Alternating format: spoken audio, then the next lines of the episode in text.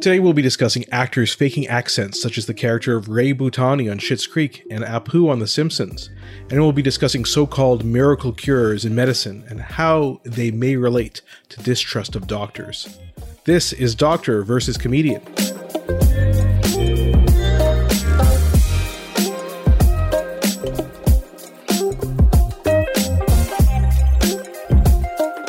I'm Dr. Asif Doja, and this is the Doctor of Laughs. Not a real doctor. Ali Hassan. Every episode, I pick a topic for Ali from comedy and entertainment and question him about it. Then Ali picks a topic from medicine and health and grills me on that topic. Today, we'll be getting Asif's thoughts, that's me, on miracle cures in medicine and how that may relate to distrust of medicine and physicians. But first, we'll be talking about actors faking accents. But before that, Ali, I wanted to read you a DM we got from somebody. Uh, let me prepare myself emotionally. Is it hateful or uh, or helpful? It's giving you some constructive feedback. Okay. Okay, here we go. So the Twitter handle is at MacBrad. That's the Twitter handle of this person. And they said, Is Ali in love with Shonda Rhimes? Because they said in our first five episodes, you mentioned her name several times. And then last week in our Chadwick Boseman episode, you mentioned Shonda Rhimes again. So please answer. Inquiring minds would like to know. I love Shonda Rhimes and she's a personal hero. Take that. That's it. That's it. That's all I got to say about it. There's nothing constructive about it. But I shall not. I shan't message her again uh, for the next five episodes. We'll we'll be on a little bit of a, a, a rhymes hiatus, and then back to the rhymes. I'll be spitting rhymes again in uh, five episodes from now. Be ready for it.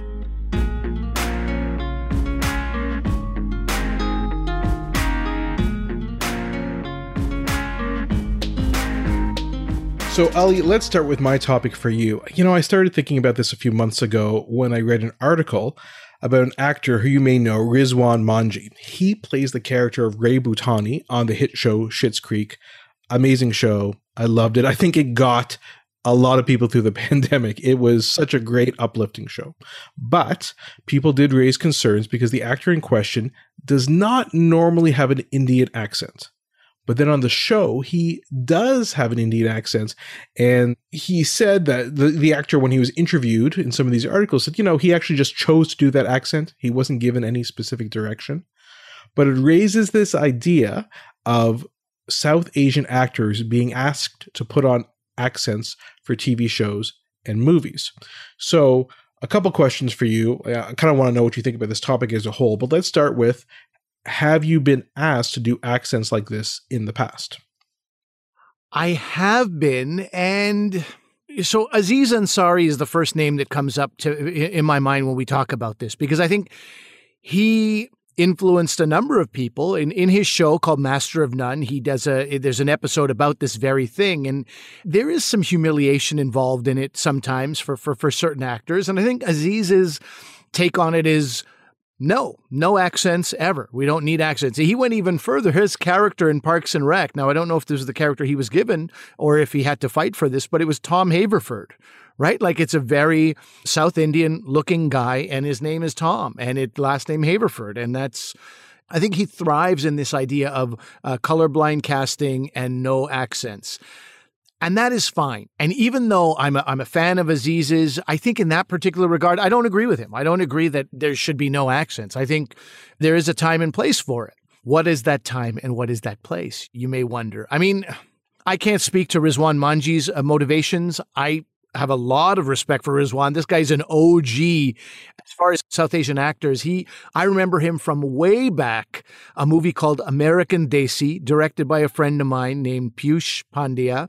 He and Kal Penn and, and some other actors that I don't think went on to, some of them didn't even go on to act, but they didn't go on to, to, to work as much or as proficiently but him and Kal Penn started in this movie, American Desi, and, and went on and, and did a whole bunch of work. Uh, Kal Penn even worked for, uh, you know, former President Obama. But he's been on the scene for a long time. And I know he's probably been put in positions where he had to do an accent that he didn't want to do. This was his choice. And I, uh, I actually have that audition. I was asked to audition for this character as well. On Schitt's Creek. On Schitt's Creek, Ray Butani, East Indian real estate agent. He's the town's best and only real estate agent. He's eager, super cheerful, and intense. The accent was not required for whatever reason, and actors make choices. You know, he made the choice to, to, to have that accent. The situation becomes complicated when it's like, could that have been done without an accent? And is the accent there for the sake of laughs? Are people laughing at the accent? Yeah, I mean, I don't know. I mean, I've seen the show. I don't really think so. And now, when I think of the character Ray Butani, I think of this character that Rizwan Manji created. And I don't know, I can't separate him from the accent. I don't, I don't think it's making fun of him. I don't think that ever happened in the show, as far as I remember. And in fact, I don't even think him being South Asian was a focus of any episode or anything like that. So, at least in this case, I didn't think so. Well, I have had a situation, and I, I can't name the movie because people will find out who the director is and possibly verbalize their anger towards him. And I don't, I don't want to do that. But a director once had me do a character with an accent, and I told him, I said, Look, the audition didn't call for an accent. I asked my agent, Are they looking for an accent? My agent said, Well, do both. So I did both. And my wife is my reader, and she was like, Oh, you're way better without the accent. I was like, I know. I feel more grounded. I feel more real. And of course, they said, We'd like the accent. The day one on set, the day one on set, I asked this director, I said, Listen, I make my living making people laugh without an accent. I don't know if this accent is necessary. I don't feel like it is. If it's a funny character, I do funny without an accent pretty much every day of my life. That is my career. So I can do it without the accent. I would almost rather do it. And he said, No, no, no, no, no way, man. I love that. I love that. That's the best. And that was a very low moment for me. But at the same time, what does a guy in my position really do? Going back a number of years, you know, you, you can formally protest, and there are people who are in that position, but I'm not really in a position to lose how, how many ever thousands of dollars.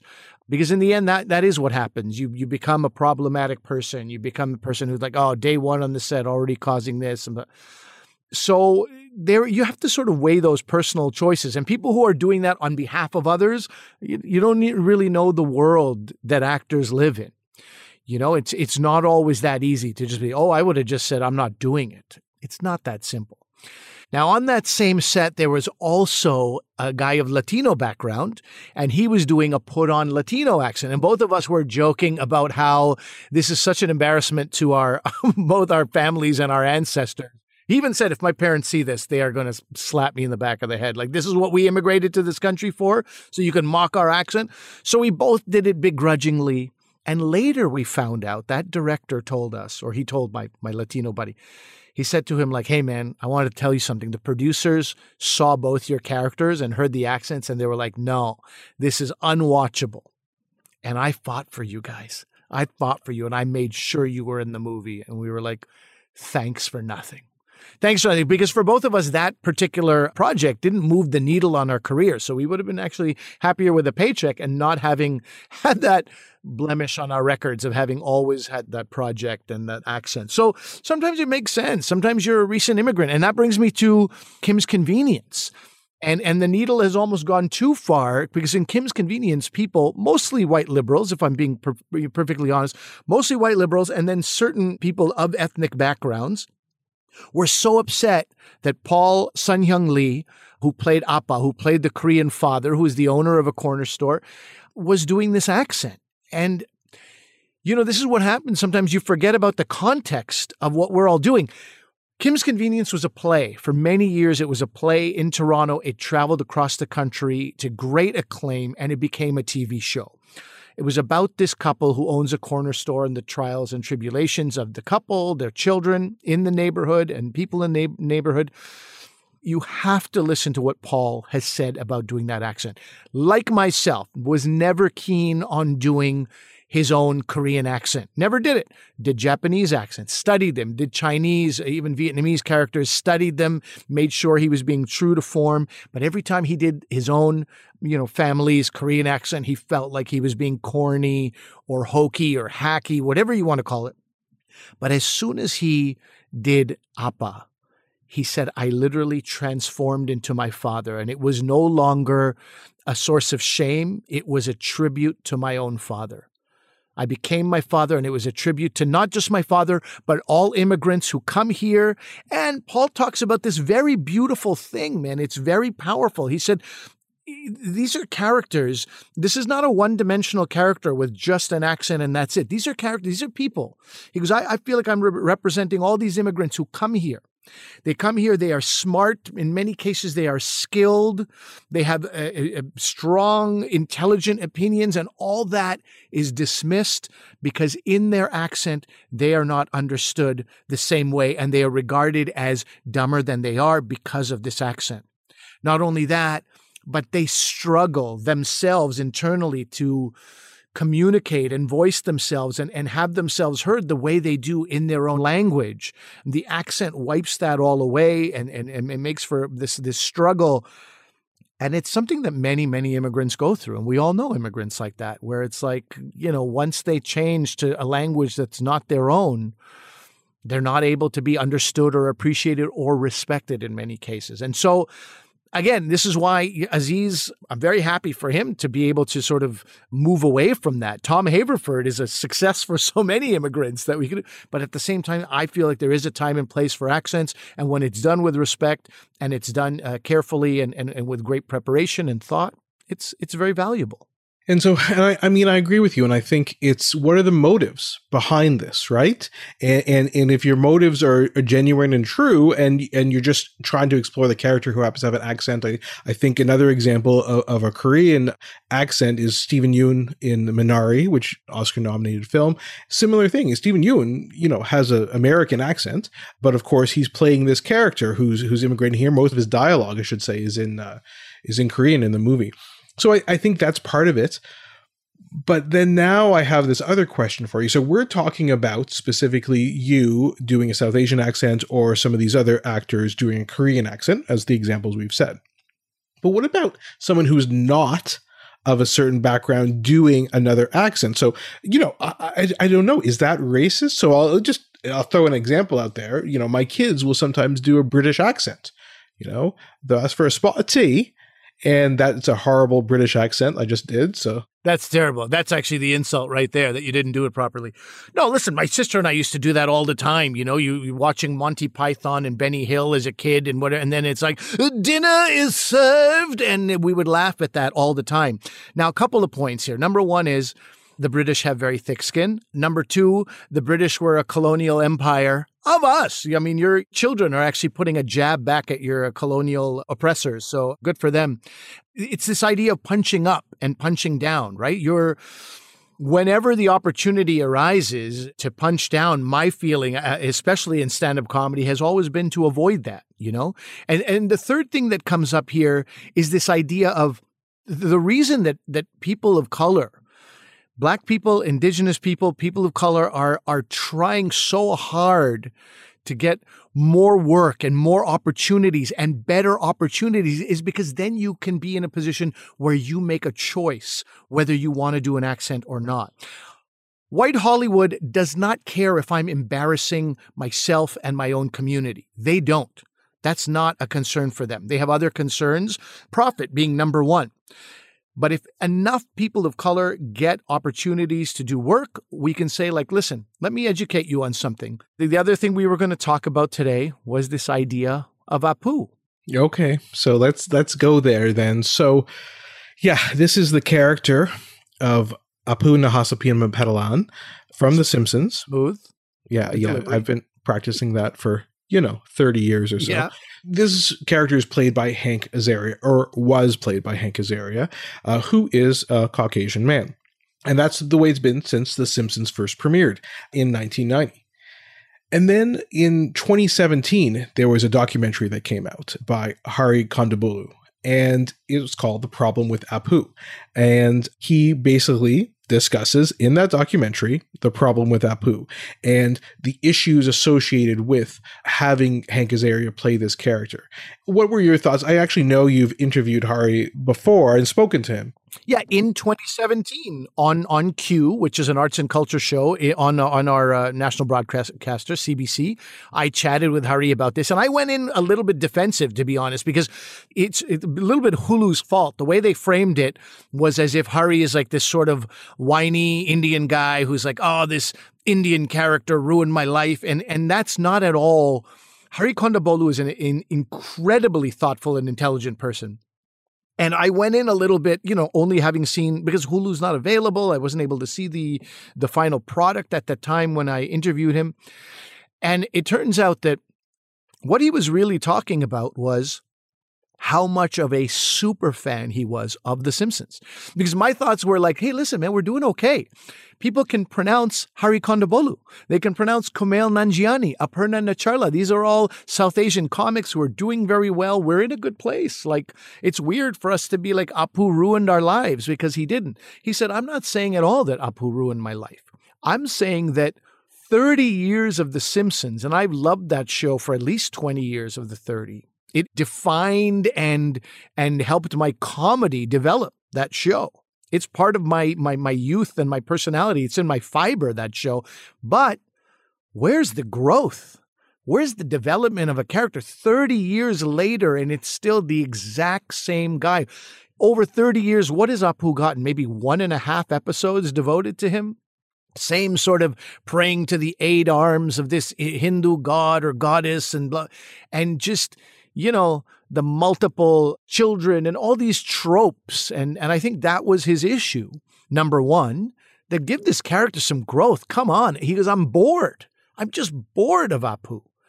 And then, of course, the other issue was Hank Azaria voicing Apu. Yeah, we've come a long way. We are so, as South Asians, we are in every facet of society. Why do we have Hank Azaria, a non South Asian man, very, very talented actor, of course. Why do we have him doing this one? Clearly, we could have him. And it's not about denying Hank Azaria of a job. Hank Azaria voices six other characters on the show, for God's sake. First of all, I do think he, Apu has been the focus of more than one and a half episodes, to be clear. You, and I'd say he's probably gotten as much of those standalone kind of episodes or focusing on him as, say, Chief Wiggum or Flanders. But I do agree with you in those situations their ethnic background is not the focus of the episode or or the conflict that occurs. I agree with what you're saying about that. And you know, Hank Azaria actually stepped down from the role in 2020. But uh, I just want to take a step back. We look at these things in the era that they came out. So what I'm saying is I don't think The Simpsons, I, I agree with Hari Kondabolu. I, I really do, now that I've seen his documentary and thought about it but I don't think it means you have to cancel The Simpsons or remove these old episodes from Disney Plus where they're streaming. And I think you need to take things in the context of when they occurred. And the example that I think about is one I know you know very well, which is Peter Sellers in The Party. In The Problem with Apu, I think it's Kal Penn who says, I hate that movie. So I think Kal Penn was taunted in the schoolyard with uh, hey, it's Kal, Birdie Num Num. So of course he's going to grow up hating that film. But it's a very tricky one because Peter Sellers, A, is in brownface. That's not great to look at with today's lens. But man, like what an incredible incredible actor. What is incredible. My parents portrayal. love that movie. I mean, when it came out, they loved the party. They're the Indian people who immigrated to North America, just like this character did in the party. I mean, absolutely. He does a great job at portraying a comedic buffoon. That's the first thing, right? You talk about satire and clown and buffoonery. I mean, Peter Sellers is a master in that film. And yeah, even Hari Kondabolu says his parents had no problem with the party. They have no problem with Apu. And I think it's because, you know, they had real stuff to worry about. They have real discrimination and like jobs that they're not getting and stuff like that. So they're like, this is a small, this is small fries. This is not a big issue you know, my uncle uh, got attacked in an alleyway and, and, and a, a, beer bottle bashed over the back of his head when he was in Chicago. Now, is that guy going to care about Apu? Uh, you know, not really. These are our, maybe these are our first world problems. I don't know. But I think in the end, Hari had a point because Hank did step down. And Hank also recently has said this is why these conversations happen because Hank Azaria went to his kid's school, 17 year old uh, son of his went to his school, and it was an Indian student that said, Kids still call me Apu, and it's become like a basically a racial slur. Right? Instead of saying an actual slur, they say Apu, which pretty much means the same thing and has the same sentiment. And, and Hank Azaria has gone on record to say, I feel like I should apologize to every Indian uh, and, and every South Asian for for having voiced this character. Yeah, he, he just said that. That was very recently on Dax Shepard's Armchair Expert podcast. Uh, and you can listen to the whole interview with Hank Azaria there. So it's true. I mean, people say thank you, come again in an Indian accent to you, us, well, you and I, and they don't mean that in a flattering way.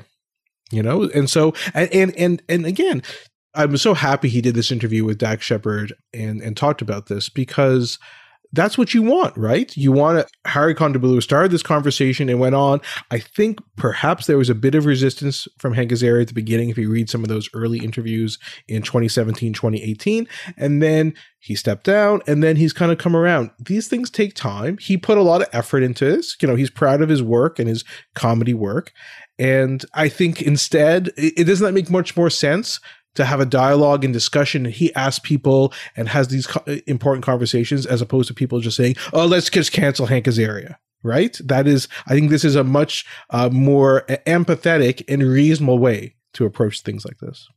Communication and discussion. Who knew? Who knew that it would work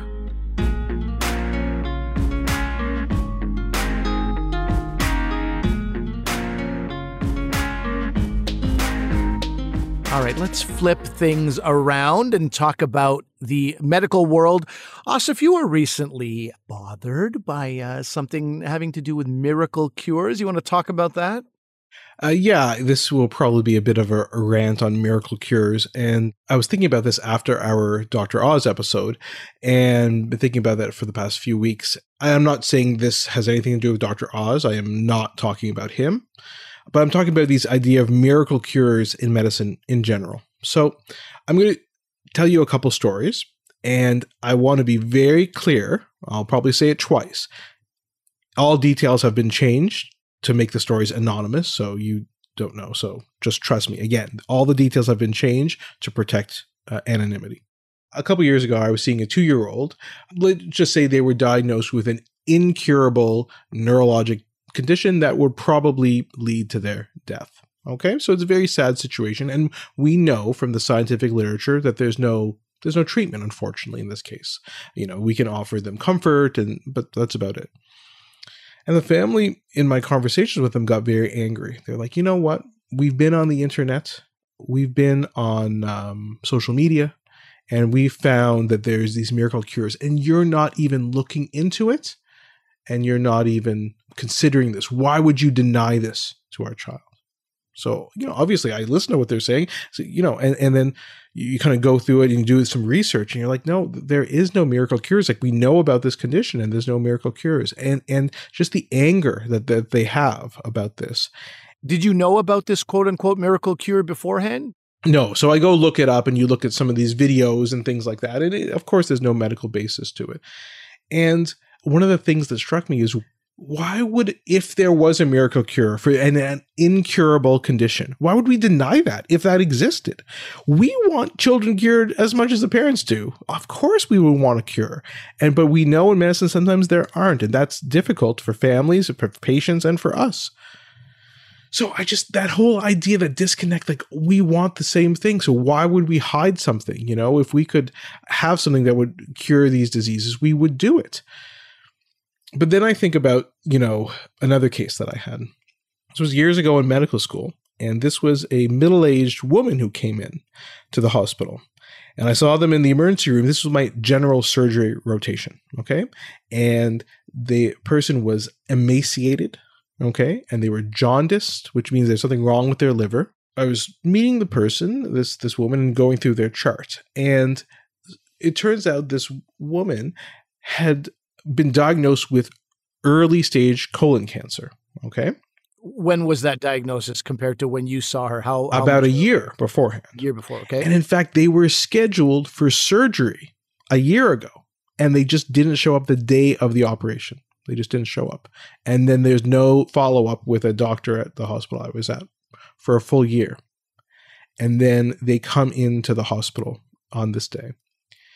And already, now that I know the backstory, I'm like, this cancer has spread. It wasn't treated at the time because, you know, we've talked about colon cancer and that can be treated if you have surgery early on. So we got to talking, and first of all, the patient was very sick. Uh, like I said, emaciated, jaundiced. And this part is very graphic. So if you want to skip ahead 30 seconds, you can. When we examined them, clearly they had colon cancer and had spread so much the tumor was coming out of their rectum and anus. And so this person was doing extremely badly. Clearly, the tumor was in the liver and it spread everywhere. And as we talked to them, we said, Well, what happened? You didn't show up for the surgery. No, you know, I met a practitioner who was saying they could cure this with natural products. And they were doing injections of some sort of flower or pollen or something like that in the groin once a week for several weeks. And they were told, no, this will cure you. And because of that, they had their put their faith in this person and they didn't see a doctor. And then now they're at this this stage with a cancer that spread. Obviously, this treatment didn't work. And then the person died two weeks later, had three young boys, and left without a mother. So then I think about this practitioner, and you know, again, I, I try and, and rationalize this in my head. So, what would possess somebody? You know and again i don't know. Maybe this practitioner was saying no no you need to go see a doctor. You need to go see a doctor and insisting that they go. I don't know. You know i think someone who is promising a cure because when someone is diagnosed with cancer or your children are diagnosed with an incurable disease you would do anything right? You would spend a million dollars. You would probably even die for your children right? I would. Those people are so desperate for anything. And if you're coming to them saying, no, I have the miracle cure when it doesn't exist, there's only two possibilities, in my opinion, for the people who are promising these miracle cures. Either you're completely delusional and you think this will work when it doesn't, and then thereby endangering people's lives, or you're a snake oil salesman. You know it doesn't work. And you're doing this to make a profit out of people in their most desperate time in their lives. And that's disgusting. It's the lowest form of life, if that's in fact what you're doing. So that's basically what I'm saying about miracle cures. That's that's that's kind of my thoughts on this whole idea of miracle cures. Because again, if there was a miracle cure for a patient, we would do it. And again, maybe the average doctor, but once you're seeing a specialist or a subspecialist or a super specialist, we know the scientific literature. That's what we have to do every day.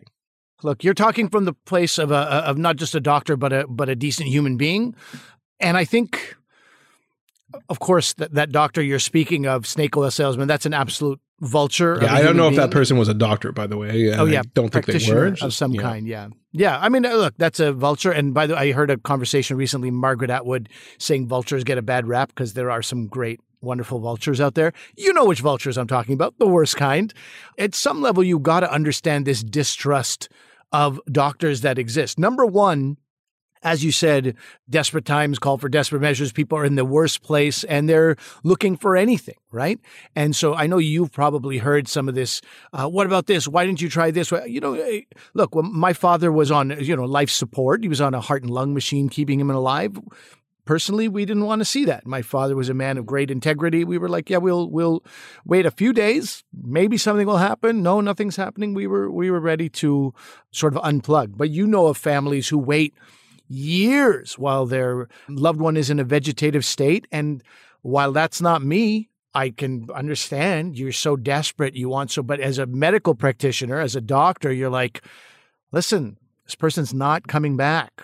That's all the science points to that. But then you have these aberrations that have happened once every 10 years or something. So people are like they hold out this hope. So there's one is this this hope and this desperation. But number two listen man your industry has also been guilty of a lot of terrible stuff over the years. Look if one person knows somebody who has a birth defect because of thalidomide okay?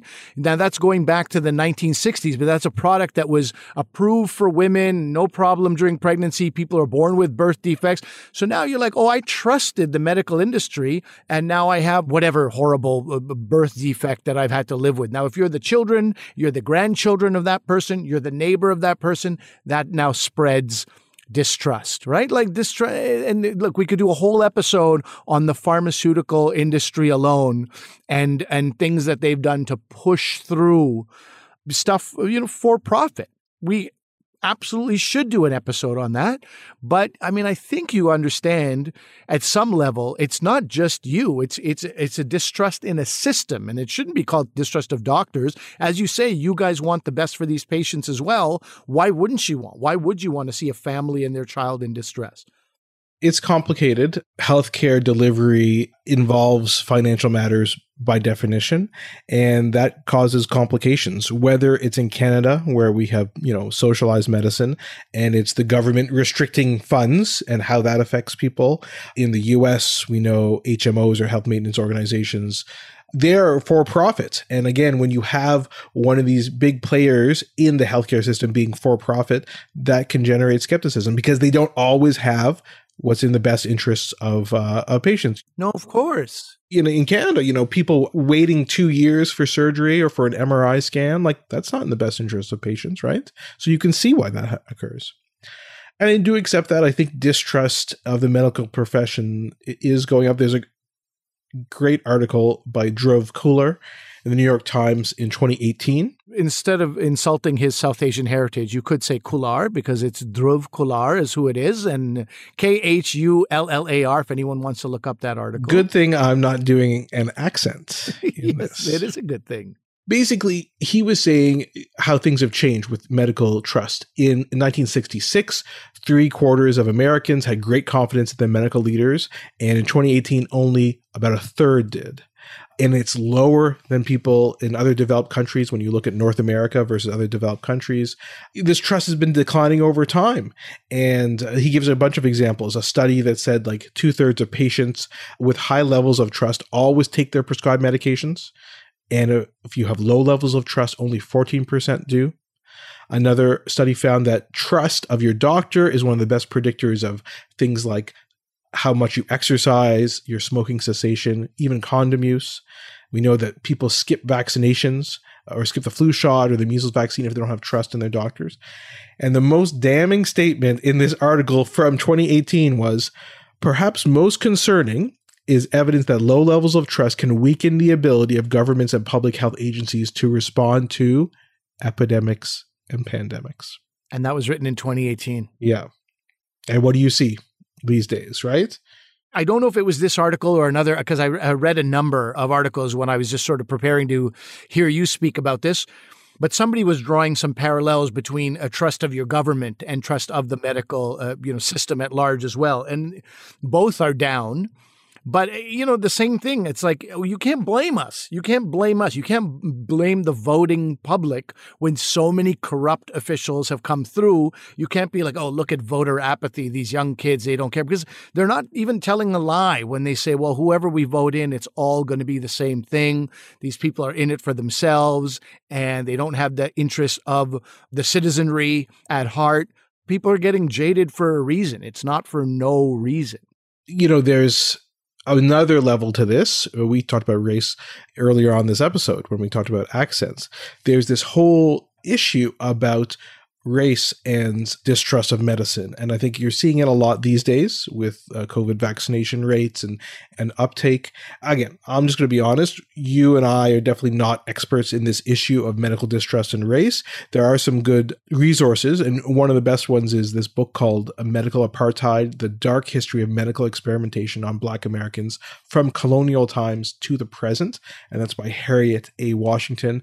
From 2006. So if you want to read more about that, I suggest you do. But again, it chronicles not the probably the most famous example is the Tuskegee experiments, and you know which occurred in Alabama. And essentially, for those of you who don't know, it was essentially not treating African American patients with syphilis to study the natural history of the of the disease. And so it's a horrible and disgusting period, uh, an occurrence in in medicine in North America, and one that we can't forget. While you're on that subject, I really do encourage everyone to look at the, the, history of Indigenous health in Canada, and it's not dissimilar from what the African Americans have gone through. It's the same. And when you read about it, you're like, yeah, the distrust exists for a very good reason. Every time somebody came in peddling some kind of cure or, or, or some, you know, quick fix to some health issues, often they were getting uh, wool pulled over their eyes. Yeah, and uh, j- just with regards to this indigenous issue, so I think Canadians are often they like to point at America and say, you know, we don't have problems with racism. That's an American problem. Well, that, that that's is, why I jumped in to say that exactly because let's not let's not fool ourselves here. Eh, you know, there's so many examples, but there's this recent example uh, late last year of Joyce Echaquan, and I hope I'm saying her name properly, it was a Quebec hospital that she was in, and she filmed and posted to social media the the hospital staff literally insulting her to her face, literally. And then she died shortly thereafter. And just showing the systemic racism that uh, Indigenous people face in specifically the healthcare system in Canada. It was a sad, very sad story and, and very angering to a lot of people in Canada, just really showing how, just one example of how Indigenous people are treated by the healthcare system here. And so I, I, I think, again, there's many people who've spoken about this, and I, I encourage everyone to, to read up about it. But again, you can't always take uh, racism uh, uh away from, uh, from it. There's also a great article the New York Times 2020 uh, by Austin Frakt, F R A K T. I believe I'm pronouncing that properly, which which examines this a bit more. So I, I encourage people to to take a look at that. On a related note, if anybody's been watching Saturday Night Live lately, you know, Michael Che uh, told a joke that was quite real. He was saying that, you know, I've got mixed feelings about the vaccine. On the one hand, I'm black, so naturally I don't trust it. On the other hand, I'm on a white TV show, so I might actually get the real one. And uh, that's one of those jokes that you laugh and you go, we really shouldn't, as a society, be laughing at that because that is just so real. But anyway, Asif, just to sort of wrap this up, what can be done?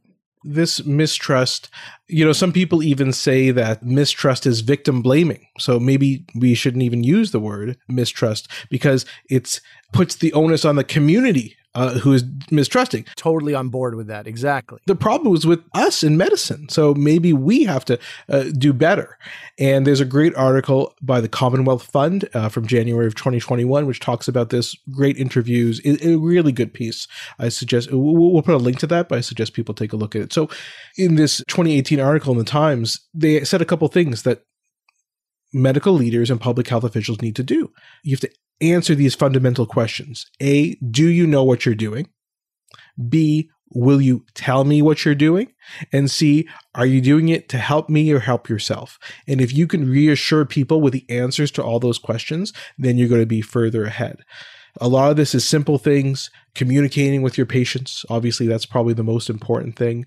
Letting people have access to their charts. Even still, it's a big debate about whether people can access their charts. Of course, they can. It's their medical record, they are entitled to it. But there's still arguments against that.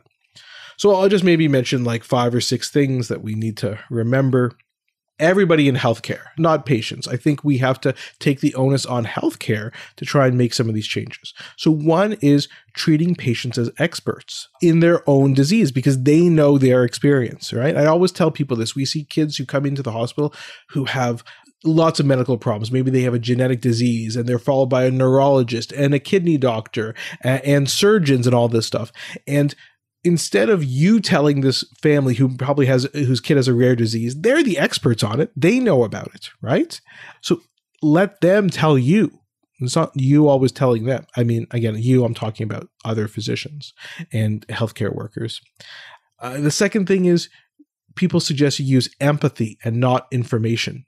So, for example, in vaccine hesitancy, which we can certainly talk about if you want, Ali, on a, on a future episode, they've talked about like giving people stacks and stacks of papers and studies. They don't really care about that, but they just want to be listened to and have their worries heard. And when you actually do that, more people will end up uh, getting vaccinated building relationships outside exam rooms. I always try with my teenage patients to ask them, you know, how they're doing, what's going on in school, what do they want to be. I always say when they grow up, but they're already grown ups essentially when I'm seeing them as teenagers.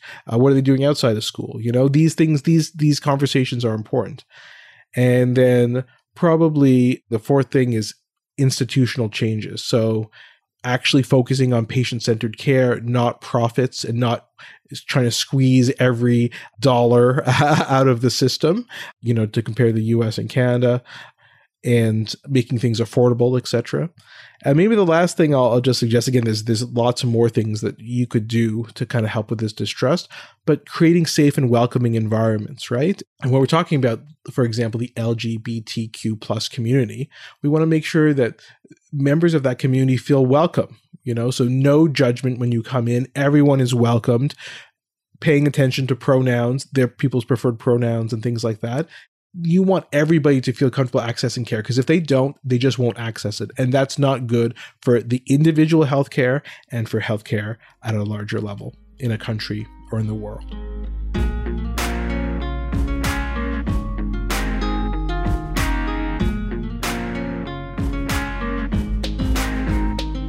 Good luck to you, Asif, in practicing all of that. We're ready. As, as speaking from the perspective of the general uh, public, we are ready for all of that. We welcome uh, every single one of those five. Things. Yeah, you're the representative of John Q. Public, so I'm John Q. Public over here. Now, John Q. Public is uh, is going to sign off. Uh, we're coming to the end of our show.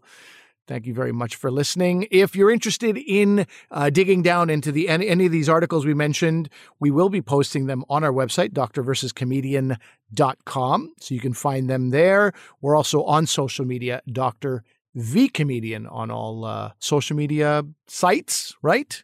Places, vehicles, platforms? Absolutely. Reach out to us, drvcomedian at gmail.com. Tell us what you liked, what you didn't like, any advice for future episodes. And just one thing to remember in all of our episodes this is for information and entertainment. Uh, we're not providing any medical advice. And if you have any concerns, you should always go see your medical practitioner.